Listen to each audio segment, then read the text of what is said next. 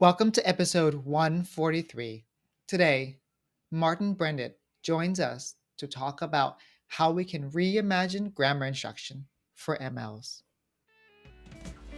Welcome to the Teaching Multilingual Learners podcast. This podcast celebrates teachers who answer the calling to serve multilingual students and their families.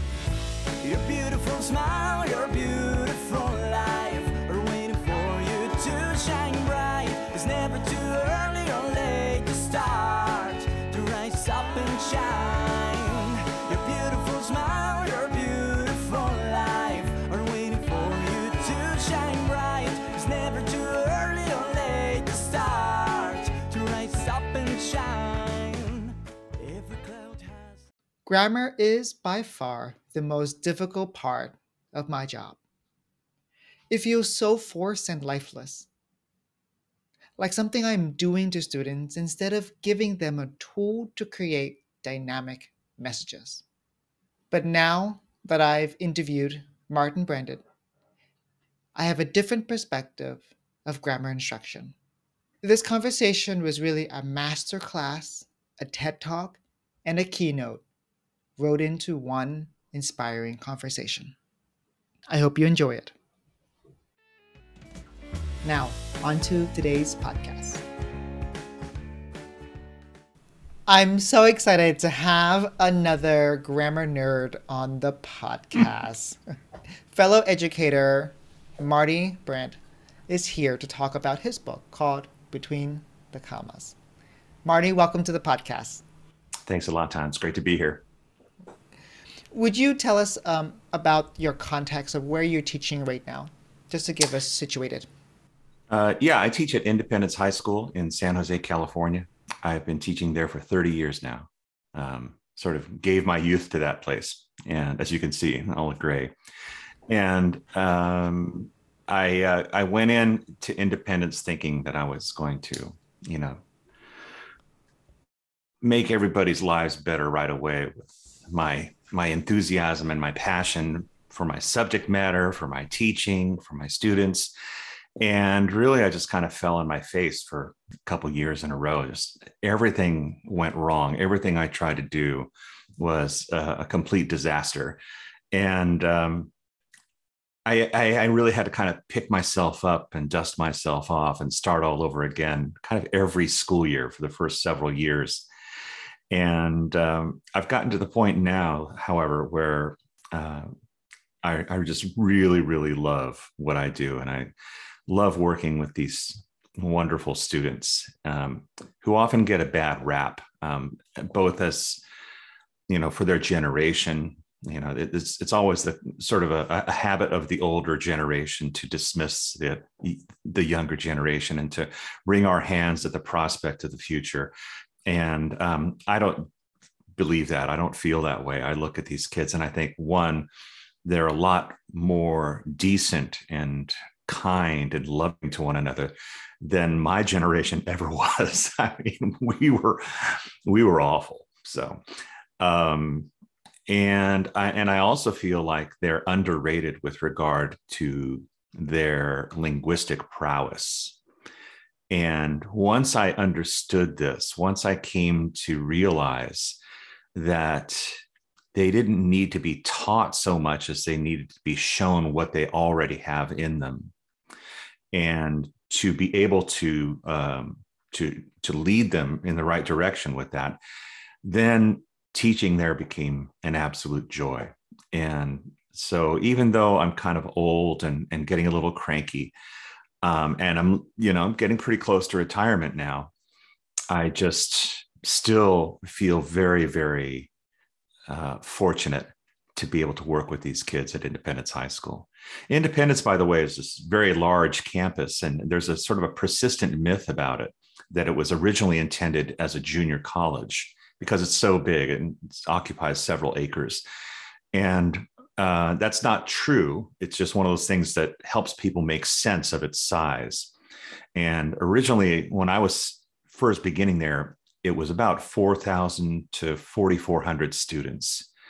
And now our enrollment has gone down for various reasons over the last 10 years. And now it's about 2,800 students. And so, you know, it's kind of an interesting place when you say you know, 2,800 students is under enrolled you know. But the great majority of my students have uh, at one time or another been classified as english language learners. Maybe not the great majority but i would say maybe at least at least 50% to 60% um, and so if i go through my rosters on on the um, computer program that we use the platform there's a little flag that says you know for various uh, distinctions that each student will have. You know, some might some might be still classified as English learners, others will be classified as um, as English proficient after having taken various tests over the years. And whenever I go through that roster, I see those flags, and I and it, it's consistently in about the sixty percent range of kids who are either EL still or were once classified as such and um, and it's a real immigrant community um, where I teach. Uh, most of the students come from um, either, well, not necessarily them, but their parents, but many of them too will have come from uh, various uh, Pacific Rim countries. You know, a lot of students from Vietnam, a lot of students from the Philippines. Um, there's a, a, sizable Latino um, population and um, and so it's a real linguistic mix. And to be thrown into that mix as a as a new teacher is it could be a recipe for disaster because you might bring in all the wrong assumptions about language about teaching and about teaching language. And you know you you can easily become some kind of um, you know grammar enforcer pointing out all the errors, you know, pulling your hair out in the face of all these errors. And yeah, and um, and I and I have come to believe that there's a lot less reason for that kind of frustration than we often tell ourselves. Well, Marty, just hearing you talk, I can just tell that you've you've given 30 years of love and commitment an investment to your school community. And your students are so lucky to have such a kind hearted person um, teaching them as part of their career. Thank you. You, I think you, one thing you talked about was like instead of like the, that grammar person, uh, and, and you move towards like what kids can do, right? Right. And you talked about like the Gen Z population of like moving towards an asset based perspective seeing them in the best light. And that's and that's yes. informing your practice. So i'm like whew you are a gifted and wise teacher. Hard it was hard won. That whatever wisdom i've got yes. it came the hard way. But i think that's that might be one of the aspects of wisdom that um, doesn't necessarily go into the definition is that you generally acquire it the hard way. Right, it's uh, someone said how are you successful? Uh, one word experience. Okay, how do you get experiences? Right. One word, mistakes. Exactly. Yeah. so you've had 30 years there and you've worked with lots of multilingual students, so which is really great for our audience. Would you tell us or share with us a story about just teaching? It doesn't have to be about multilingual students that has informed your practice to this day. Well, you know, one of the things that I needed to learn when I first started to teach was the fact that um, my students are I don't want to say necessarily say better at language than I am, but I needed to give their lang- their linguistic prowess its due. You know, a great number of them, um, well, they already speak whatever their original language was and then they speak English and they speak English as if they stepped off the set of Friends. You know, they sound exactly like, you know, what we, I mean, the word native is kind of freighted, you know, but they sound like native speakers of English. Quite proficient. Um, yeah. Um, and so, uh, and then in addition to that, I had to learn that they're not just you know, how can I put this? That they're actually they've actually got multiple languages. many of them you know so a student might speak vietnamese might speak some some cantonese might speak some and and and will speak english and might be taking french or spanish or german and so what this shows me is one it's a term that keeps coming up is their linguistic prowess that they are incredible users of language um, that they uh, they acquired whole grammatical systems um, more than one by the time they were a few years old without the help of a single worksheet you know without the help of a single lesson on grammar. Um, we have this innate hardwired ability to master grammatical systems. And i'm not sure what the research says about it but i think it probably helps to to acquire these early in life. But even if you don't acquire them early in life you know once you're immersed in it once you find yourself speaking this language um, frequently daily with with the other speakers of it you, you know you learn it. Um, you might learn it with a significant accent or you know um, some some things that make you sound you know as if you're uh, not a native speaker but I mean, what does that matter, right?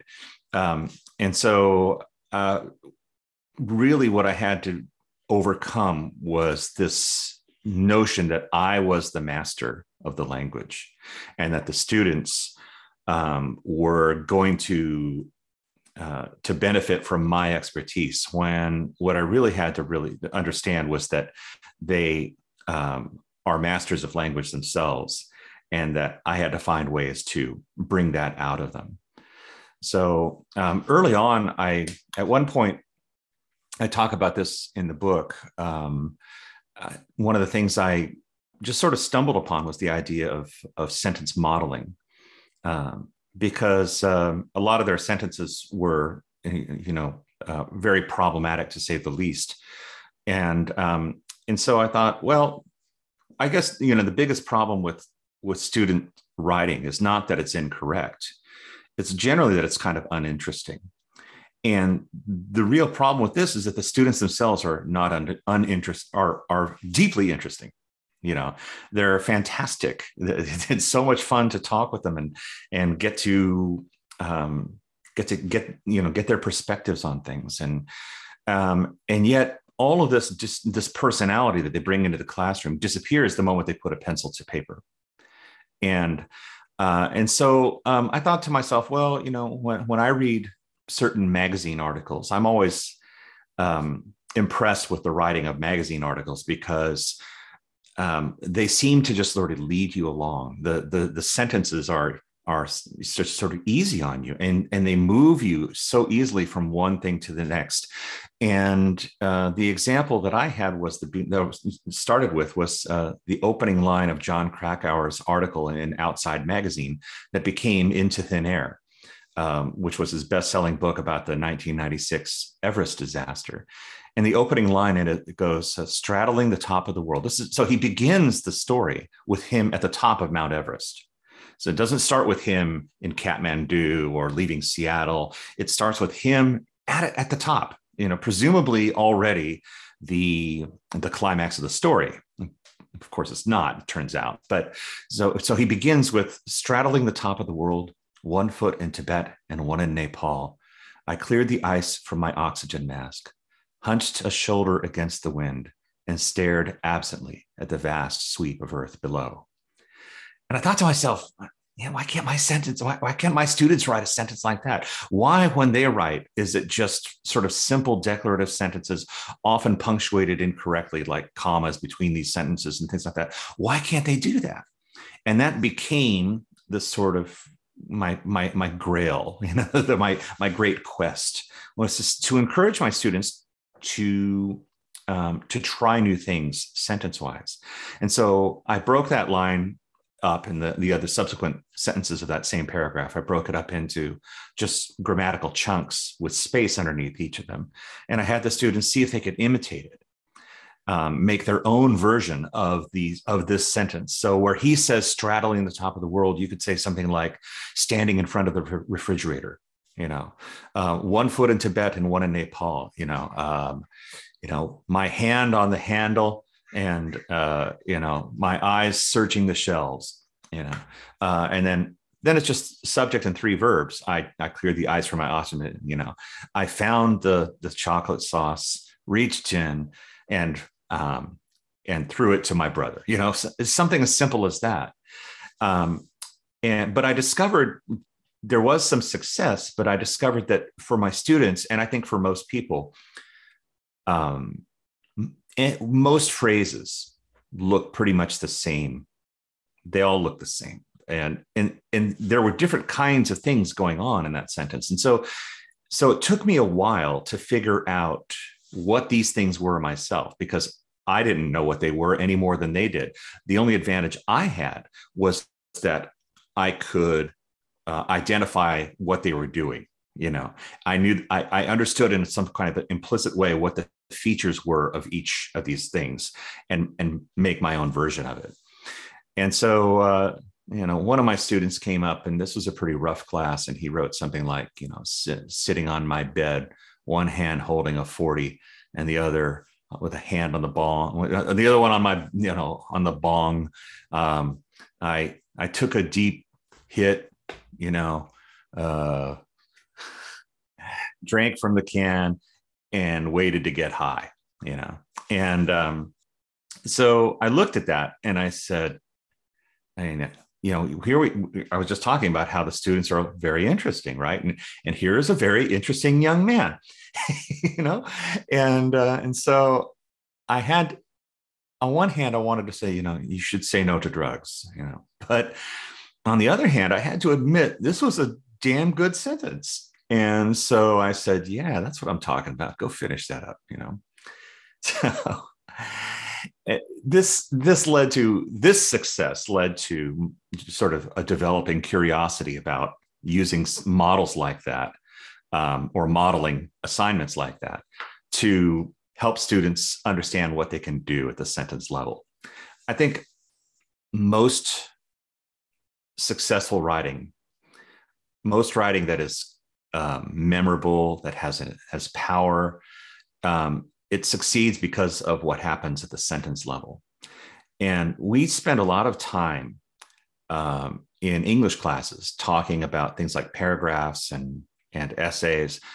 And um, I, as I've said in the said in the book, um, I've read lots and lots of essays that are perfectly well organized with all of the features and conventions that we English teachers so earnestly impose on them. And that but which still are not worth reading because of what happens at the sentence level.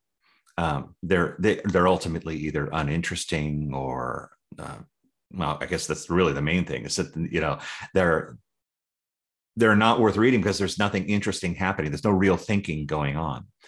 Um, there's only this kind of miserable attempt to reproduce these things that we've required of them.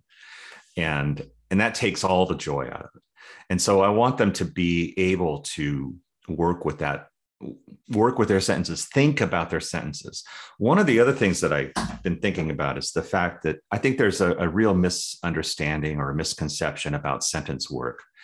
And I've even heard it coming from my own district office. And it's this uh, this assumption that the sentence has been learned, the sentence has been taken care of sometime in elementary or middle school. Uh, and that's simply just not true. Uh, I want my students to think about their sentences. And when we say to them things like, you know, reread your essay and see what you can do to make it better, um, what we really mean by that is, you know, what's happening at the sentence level. There's that's kind of the implied instruction there. What's happening to make? What can you do to make these sentences, um, you know, swing to use a, a, musical term you know? It don't mean a thing if it ain't got that swing. And um, and but if your students don't understand or haven't been prepared to to look for certain features of the sentence then then that that advice is really kind of useless you know? Um, and i've discovered that to be the case too you, you tell your students yeah read your paper again before you turn it over or turn it in. And well if they don't know what they're looking for then what's the point of even saying that so the sentence needs to be taught, is my argument. Um, and but it needs to be taught in a way that um, that begins with what they know. and shows them what they already know because a lot of these things they already use in conversation they use it in in their speech and so it becomes a question of bringing that personality that shows up in their conversation into their writing can you talk more about that how do you what do you mean by the kids already know it or they bring it um, okay so if you take a if you take a sentence like um, you know let's see here um, my my brother, yeah, the biggest doofus I've ever met, um, told me that uh, you know that my team was going to win, whatever. Something that doesn't make any sense, but you know, you see what I mean. So when when students take an opportunity to interrupt that subject, my brother, with the verb to talk a little smack about the brother, right? My brother, the biggest doofus ever. Um, what they're doing is they're that's that's that's a noun phrase, appositive. Okay, there's a grammatical term for that particular addition, that particular phrase, and so. Um, however, it does not doesn't necessarily occur to them to use it in their writing, even though they already make use of it in their speech. Um, so I gave it to my teacher, who's a total, you know, uh, I gave it to my first period teacher, who's a total tyrant. You know, what they've just done there is they dropped a dime on the teacher. You know, or that's called the adjective clause. It's the uh, you know it, taking that who and using it to um, effectively describe the teacher um, after after that word teacher. Okay, so these are things that they already make use of.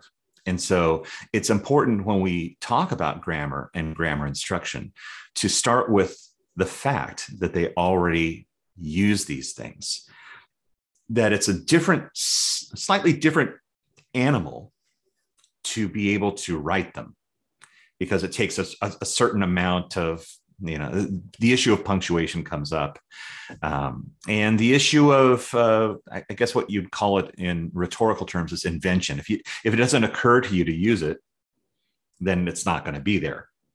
Um, where so a lot of times you can point to the students where it could go or where it's lurking there ready to be placed.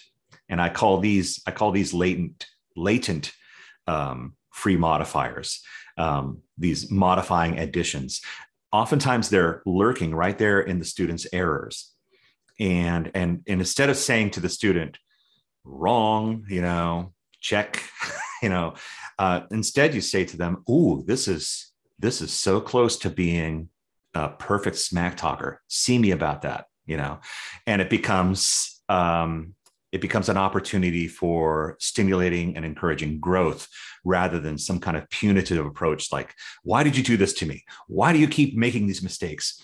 You know we have to accept the mistakes as an important part of the learning process. Well i'm first of all, before I give my comment, I wanted to say that uh, you're a really great podcast guest because oh. instead of having the host like try to pull and like pepper questions at you, you just uh-huh. go into your flow of, of conversation. I think there's only like four or five guests out of my 150 guests that have done that, and that that's really? a very rare skill. And Jeff Anderson did that. I asked right. three questions total, Really? and he just talked like the whole time. I was like, mm. and I, I have, said, I'll have to meet him sometime. Oh, he's you're uh, you two are on the same wavelength. I mean, uh, and I was gonna say that you have such an affirming and assets based perspective. When I ask that question of like, tell me more about what that means, like it's already in the kids. It is in the kids already. Right. It's how they speak already. We're just trying to say like, you already speak like this, this lyrical way of speaking. Now bring it into the writing and you also did a really great job. And I wrote uh, wrote down the, the words. He's an experienced teacher of multilinguals, because mm-hmm. your strategy of like taking the sentence, breaking it up to different parts, having kid that providing a space below for each part, and then having st- students try to practice that. That's the right. writing workshop. That's mm-hmm. the mini lesson. That's scaffolding, making language, making the process scaffolded for students. And I was like, wow, he's a really great teacher of uh, effective teacher of MLs. and that you know and that happened as a complete accident you know I, I was just desperate for something to do that day with this really challenging class and uh, and so i did that. Um, and then later on you know there's a lot of a lot, of uncertainty with english teachers about whether you're doing it right you know? And um, and so many years later i discovered that teaching writing is the great professional problem at least for me. And that it's it's what I want to spend my career doing is learning more about teaching writing. And, and it's a wonderful thing to, it, to drive your your career and to feel like there's real growth happening for you and not just your students. And so um, so once I made this discovery that teaching writing was the thing, most English teachers I think hate teaching writing, by the way, um, because we're into literature, you know, and and the writing is where we feel most exposed or most anxious or most unhappy with our work and our students' work. But once I figured out that the writing was was everything to me, um, I found a program in uh, a master's degree program at San Francisco State University in composition. And I didn't even know that such a thing existed. I remember saying to my friend Jonathan Lovell, who was a professor at San Jose State, saying to him, Jonathan, is there a program for a master's in English that focuses on the teaching of writing? Because I didn't want a master's in literature. I didn't want at this point some a seminar in Milton, you know, that wasn't going to help me with my students. I needed something that helped me become a better and more effective teacher of writing. Well, they didn't have anything at San Jose State, alas, and um, and so I thought, okay, well, there's a dream that died. And then about a year later, I was looking through and I thought, I wonder San Francisco State, which is only about 45 miles from my house and it could be a, a, reasonable commute. I thought, I wonder if they do that. And I looked it up and sure enough, they had this master's in composition, which was aimed at teaching freshmen in college composition and first year comp, one of the great traditions of the American university, problematic tradition. And, um, and so I, I thought, well, that's close enough. You know, uh, that's that's probably as good as you're going to get it. You know, and so so I signed up for it, and I took this class called the very first class I took. Well, it was yeah, it was the very first class. It was called Grammar and Rhetoric of the Sentence, and you know, I guess it's indicative of the kind of weirdo I am that when I saw that title, Grammar and Rhetoric of the Sentence, I went, oh, yes. Oh, I can hardly wait let me at it, you know? and so, um, and, and, it was a really hard class. Um, and a lot of my classmates, um, cohort members who uh, I really just adore, you know, wonderful people, they just hated it. Um, and um, for various reasons. And and I understand, I understand the, the hatred of such things. I understand where it comes from. But for me, I was like, you know, I I respect the fact that you hate this class, but I could hardly wait to bring this back to my students. You know? And so one of the interesting things about it is that it's it was called grammar and rhetoric. Now, grammar is one of the most misunderstood words in the English language because people will say grammar when they mean punctuation, or grammar when they mean spelling, or grammar when they refer to usage. Now, grammar, grammar, grammar. But the real essence of grammar is uh, syntax. It's the the order of words such that it will make sense in a particular language and it's why it's so that which is grammatical for example is you know why we say in english we will say the big house you know um, and in spanish you would say the house big la casa grande and so that's grammar you know the is the order of words. And the neat thing about this particular class was that it understood that um, that the order of words also applies to rhetoric. And so, whereas grammar is the order of words for understanding, rhetoric is the ordering of words for effect. And so, for example, if you say that, uh, you know, um, let's see here, uh, I was not there for I was not there for the company, um, but for let's see, no, I was I was there for the company, not for the food. Okay, hey, not a bad sentence. Okay. But if you say, I was there not for the company, but for the food, you've made a grammatical and rhetorical change with a particular effect in mind.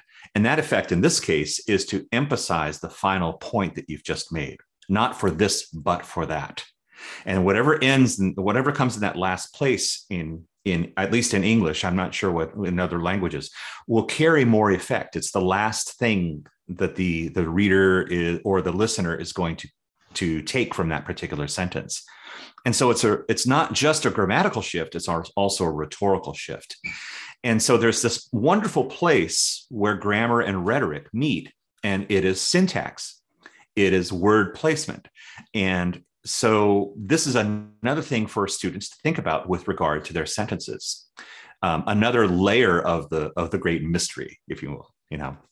Um, and so once I took that class, I I was off and running with uh, with my sentence stuff because I discovered in that class that what I had done. This is to get back to that problem of teachers thinking English teachers thinking, "Oh, I don't know if I'm doing it right." That what I had done that day with those sentences, um, with that sentence modeling assignment from Jon Krakauer, had in fact a very long and respected um, place in language in in writing instruction, sentence modeling like that. And I read some of the very first things I read in that class were um, essays written for in in uh, support or to to advocate that kind of instruction. I thought, oh, so I guess I was doing it right. It was just an accident. It was a shot in the dark, but I hit the target. I think you just uh, gave me a master class in grammar instruction. You explained what grammar is, and it's not just about mechanics. Right. Uh, right. It's not just about punctuation. It's right. really about sentence placement, oh, word placement, and for right. effect. Right. And phrase and phrase additions, you know, and and where you place those phrase additions, you know. Yeah. Yeah. You're teaching kids what you're you're teaching kids that writing is an intentional act. It doesn't happen by accident. Right. Message right. and comprehension, we create the effect that we want readers to have. Right, and and one of the things that students do, the the the really great challenge I think is the fact that students write accidentally. Um, and I think there's a place for accidental. The, the, I love the accidents of thought. I love the accidents that we come across when we write, and we we don't write with necessarily knowing what we're going to say. The beautiful thing about writing is that we often find out through our writing what we have to say, and so there is an accidental sort of component to it. Um, the problem with my students is that they they're not in necessarily engaging in the level of thinking that I want them to, and they're just trying to get it done. And so instead of it being intentional and thinking about what they're saying as they're writing it and think about where it might lead them, um, they are instead just, like I said, a lot of them just it's it's such a source of anxiety and and challenge to them that they just want to finish. Yeah i can see that. I'm as you said that i was thinking about students and their writing samples or the writings that, that they produce. The ones that that create the most beautiful sentences, the most effective sentences, are the ones that are you could tell that there's intentionality in the right. in the words they use, but the placement of the words and the order of the ideas in the sentence. Uh, yeah, it's just. I guess the challenge is how do we make writing assignments that bring out that intentionality in students, right? Right, right. And one of the things that I propose in the book is uh, the um, there's the, one of the issues I came up upon in my uh, master in that master's program was learning about uh, sentence coherence and and how sentences work together to to create meaning. And and actually even before no no it must not have been. I i, I came up with this lovely idea. It's one of the, you'll have to forgive me but i'm very proud of this uh, insight, and it's probably not even original, but but it was original to me. I'm like Columbus discovering America, right? And it's uh, um, but it was original to me, and I and I remember saying to showing it to my friend Jonathan again, and he he was the um, the director of the San Jose Area Writing Project, And so we did a lot of things, a lot of work together. And uh, and I said to him, I wrote it down. Each sentence con- that we write contains within it some germ or seed which should sprout or blossom in the next sentence. And that is how we create coherence. And I even created a little model for it that I use that I give to my students and I have them paste in their composition books. Sometimes I create little composition booklets for them to use with, and I always have the model as part of it. And basically, what it has is on one side, it's got the word sentence, meaning any sentence that you write. And then from that, several arrows leading to questions. And so the first question, the top arrow lead, the top arrow leads to the first question, which is basically, what do you mean? So if you say my room is a mess, you know, the old show not tell, you know, what do you mean? What do you mean it's a mess? Show me what it means, what it looks like, you know. And this is, I think, the sort of default uh, setting for discourse, explaining what we mean. But um, I had made the mistake of thinking for many years that that question was enough. But what happened with my students was that you can really only explain what you mean for a few sentences before you start spinning your wheels. And that's where you lead to the agonizing cycle of BS in writing right and so so the students just start repeating themselves in other words and and and adding a lot of bs and and no wonder they hate writing if it's going to be like that. And so i realized that maybe there were other questions that they should be considering so that when they got to the end of their rope with what do you mean? maybe it's time for the next question which was or which is uh, can you provide an example? Time to move out of the theoretical and into the concrete you know? And then one of my favorites is what don't you mean and that's the point that you see in lots of editorials and newspaper columns where people will say things like don't get me wrong i'm not saying this i am saying instead that. And so between these three questions i've discovered a student can get from the top of a page to the bottom of a page in a comp book with very little bs and then I've got some more, uh, some deeper questions on the lower half of those arrows, like um, can you um, define your terms? Um, you know, that's that's for some for a, a, deeper kind of writing assignment. I think something maybe a little bit more academic. Um, what are the implications of what you're saying? You know, uh, and that kind of works really well for the end of, of what somebody's writing. And so questions like these I've discovered can just sort of help stimulate them. Because one of the real one of the great problems that students face in their writing is what do i say next? Where do i go? Where do i go in, in a way that'll still make sense you know? Um, and so any one of these questions um, in any particular order can still lead to a coherent paragraph or page of discourse. Um, and so um, this I found is a great way to avoid the problem that I had before, which was this notion that the students had to plan out their essay first, plan out what they're going to write, you know, in some kind of um, a graphic organizer, um, and then convert it from graphic organizer status into presto an essay. Um, and you know that's not the way I ever wrote and and I love writing. I've always loved writing, but you know, I I think I've I benefited from, you know, you know, my granddad was a newspaper writer. You know, my my parents were English majors. You know, so yeah, I what seemed to me natural. It's another thing that made it difficult for me as a teacher. These things these things seemed to me to be so natural that it frustrated me when I saw my students struggle with them. And and I made one of the great mistakes of teaching, which is to say, "Oh, come on, it's easy." You know, how can you not get that? You know, because I'd get irritated with it, or now frustrated with my own failure, and that's what it really was: was frustration with my own inability to uh, to teach them effectively. Um, and once I understood that it wasn't easy, it wasn't natural, it wasn't um, just a you know the cakewalk that I thought it was, then I was in a position to treat my students more fairly, more humanely. I feel like this is like teaching therapy for me.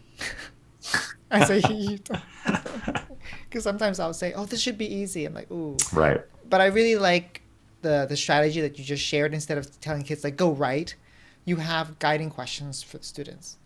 Right. Right. And yeah, that's a good way of putting it. Right. And they're the guiding questions, and they're not they're not so uh, when i write my guiding questions they're very content specific for, for example like what is globalization give me an example of globalization from the past right mm-hmm. but you're i love how you're talking about it in a different way you're saying like let's not be specific in the content let's be general in this way and mm-hmm. so the mm-hmm. kids can explore writing because then what you're doing is you're developing a love of writing but you're also also developing independence in students right right, right. right. Yeah, it's it's an attempt to restore their agency, which has been taken away by overly um, applied uh, scaffolding.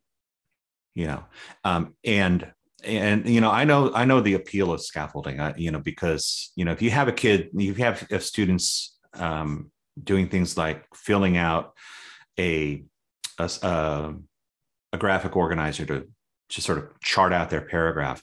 I mean, that's that's a whole hour where they're working together, and you know, they're um, it's something they feel they can do. You know, it's often something they can do better than the the final thing that you want them to do. That is the essay part.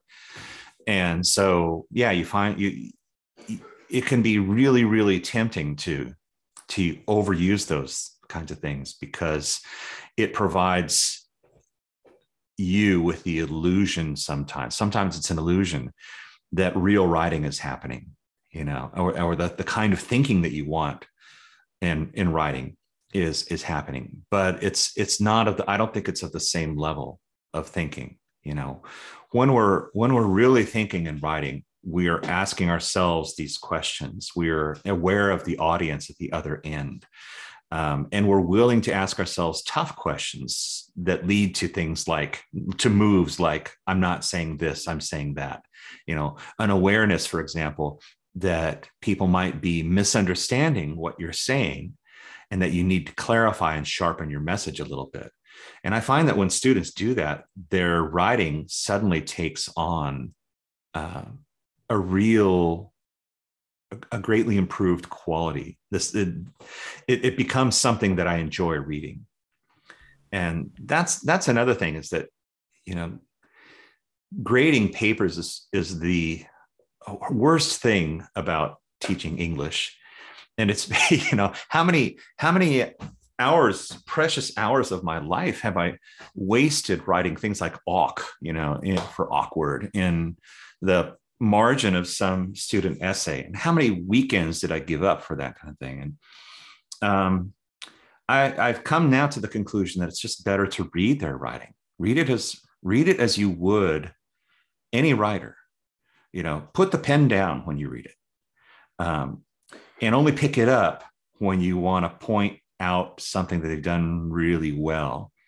And and oh, and if you need if you feel the need to point out an error do it in a way that that um, promotes their growth.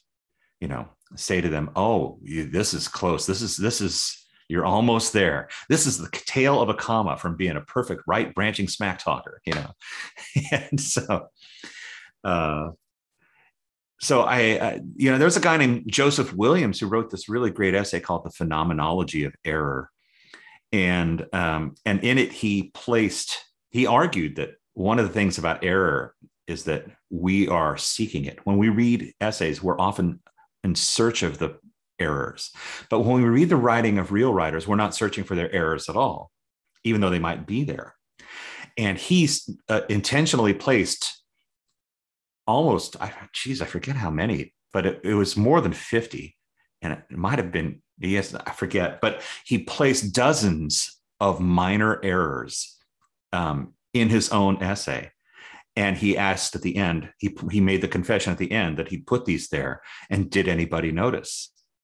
And the answer was for most people no because we give to somebody like him the credit of the da- uh, the uh, the benefit of the doubt whereas we give to our students you know th- this expectation oh yeah here we go get out i'm going to get out old red now and i'm going to straighten this kid out you know so um, but if we read our students work like we want them to approach their work. if We want them to approach their work as writers, not as supplicants, not as um, people who are have had all of their agency removed from them and don't know what to do or what to say next. If that's a quality that we want from them as writers then i think it's only fair that we read them as writers and and not necessarily to to find their errors but to see what they have to say and whether they can make me think about this issue that we're writing about in in a, in a new way that is a result of their perspective as individuals. I like your perspective. You're saying like let's shift from error finding and error correcting to yeah. attempt celebrating. Yeah. Right. right. Yeah. That's a good way of putting it. Attempt celebrating. I love it. I also wrote down what you said. Uh, you said instead of prompt completing, well, I, this is my uh, synopsis of it. Instead of having students uh, complete prompts, you're shifting to uh, crafting a message. Mm-hmm. And then when students are crafting a message, it's not about completing a prompt or completing uh, answering bullet points uh, that, that you, you've placed. It's about how can we intentionally craft a message that gets the point across the most beautifully and effectively as possible. Right, right and uh, and they've got to be free to to explore. And that's one of the problems that's one of the limitations i think of the um, graphic organizer approach is that kind of cuts off exploration it cuts off inquiry. Um, sometimes a writer does need to digress. Um, and oftentimes these digressions amount to the most pleasurable reading in the whole piece. Uh, but uh, yeah, and they need to, and the students need to have the ability or the freedom to be able to to do that, and then be able to come back to the point that they um, that the digression was meant to address. You know.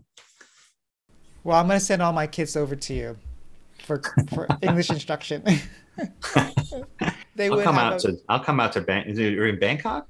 Yeah. Yeah, I'll yeah. come out there. Yeah. Come on back anytime. um, let's end the podcast with this. I just before I go to my last question, which is a metaphor, let's answer this one last question. Why why is grammar in so instruction? Like why write a book about grammar? Yeah, well, I'm kind of disappointed in myself for having done that. I, I, thought I'd have a better, I thought I might have a better book in me than something on grammar. you know, it's like a mystery novel with lots of uh, sex and violence or something. But, but instead, yeah, I wrote a book on grammar. Um, you know, I just got to a point where grammar became fascinating, not odious. or I could, I could, put this in a not but form. Uh, I discovered that grammar is not odious, but fascinating. See, there's the there's my grammatical and rhetorical shift there. Um, and uh, that uh, you know, one of the things that that got me thinking about it also is uh, my uh, my nephew and my nieces are multilingual. Um, my brother-in-law Gustavo is from Guatemala, and uh, my sister, of course, is from California, and uh, and they have these lovely children, and and I'm so jealous of these kids because they're already smarter than me. you know, it, they've got they've got two languages already. You know, and they speak Spanish. You know, perfect Spanish to Papa, and perfect English to their mother, and and it just goes to show, you know, how hardwired we are for grammatical systems, and it deserves more. It just, I, I, guess, yeah, that's maybe a good way of putting it. Is that uh, you know, I began my answer, Tan, by apologizing for being interested in grammar, but it deserves better. That might be the real answer. It deserves better than what we've reduced it to. we've reduced it to things, you know, horrible things like sentence diagramming, which are, which is, you know, I can see sentence diagramming being fun, a fun kind of thing to do, like like like Sudoku or you know, uh, like some kind of puzzle that you do in the newspaper, you know. Wordle. But it's, but yeah, exactly. But it's not the basis for language instruction.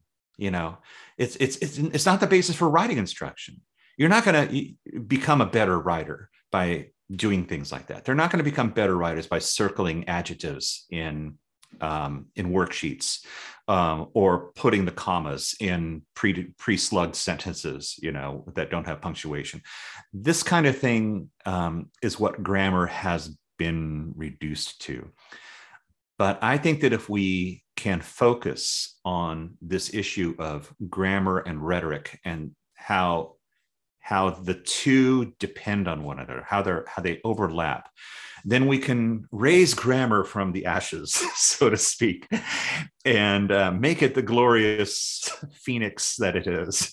So, I think when I was listening to you, I was thinking, okay, I get what he's saying.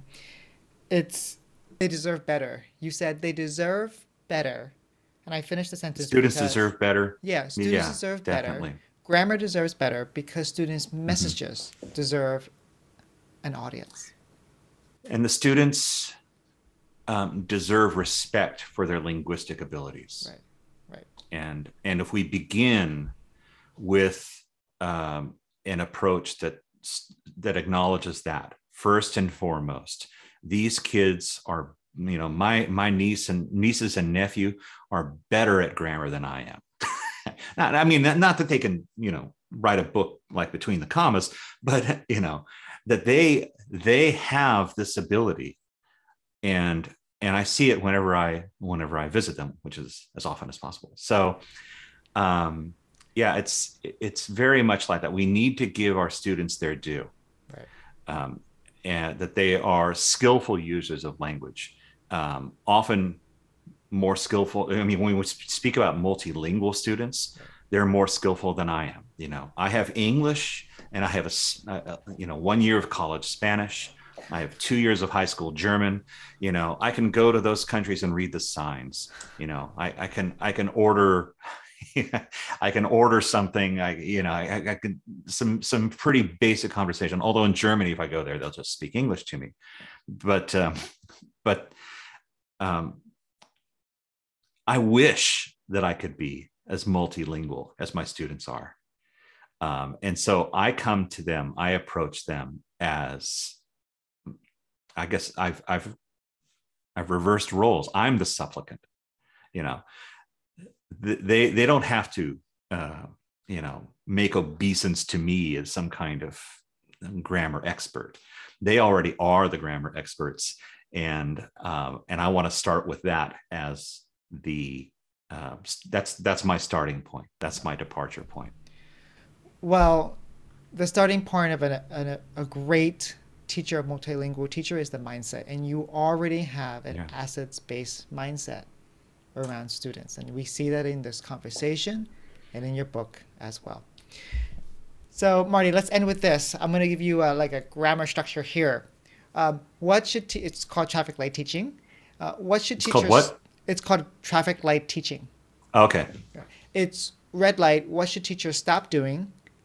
yellow light, what should teachers continue doing? And green light, what should teachers start doing in terms of their instruction with grammar? Okay, so red light we've already discussed. We we need to stop the what what qualifies as traditional grammar instruction. It doesn't do anything to help make students better writers or users of language. What was the yellow one again? Continue doing. Oh, to continue. Yeah, proceed with caution, right? Well, continue assigning writing. Um, have them write as much as possible. And when you do it, um, you know, don't worry about the errors so much. Don't sweat the errors so much. There's this idea that, you know, uh, but how will they learn? They're going to learn, but they're going to learn in their interactions with you um, if they are positive ones. So be as positive, proceed with caution, um, and be as positive as possible with what you're seeing. Um, and, and be loath to ever point out something just as a mistake. Avoid that as much as you can. And for green, um, now green was start doing. Yes. Yeah. Start focusing on sentence development start focusing on um, and having them find ways to extend their sentences rather than limit them. One of the things that often happens in uh, in so-called remedial courses and also in um, uh, courses for you know second language, third language students is is this notion that the students that, that the the sentences need to be shorter to avoid error. Um, and I don't think that's doing justice. So I say it's not doing them justice. I say make the go ahead and and let them write, let them make mistakes, and and talk about those mistakes in a way that celebrates what they're trying to do. Um, and talk about their mistakes in a way that promotes their growth um, so that they become interested in becoming more adept at this kind of thing instead of retreating in fear, um, which is what the usual sort of grammar enforcement model causes. Well, Marty, oh my goodness, how did an hour go by? Hasn't been an hour? wow. Uh, somehow, along your 30 years of teaching, working at Independence, you have become and also a very effective teacher of multilingual. Thank you. Every time I, t- I as I'm hearing you talk, I'm like, ooh, yeah, he gets it. He gets our kids, and they're lucky to have you. And we're so fortunate that you spent this time sharing with us. Thank you, Mark. I really appreciate that. Thanks so much. It's been a lot of fun. It has really been a lot of fun. Before we recap this episode, I have a favor and an invitation. My favor is to ask you to please review this podcast if you found it valuable so that teachers like you become inspired and informed in their advocacy work. My invitation is for you to enroll in my scaffolding learning or teacher collaboration courses.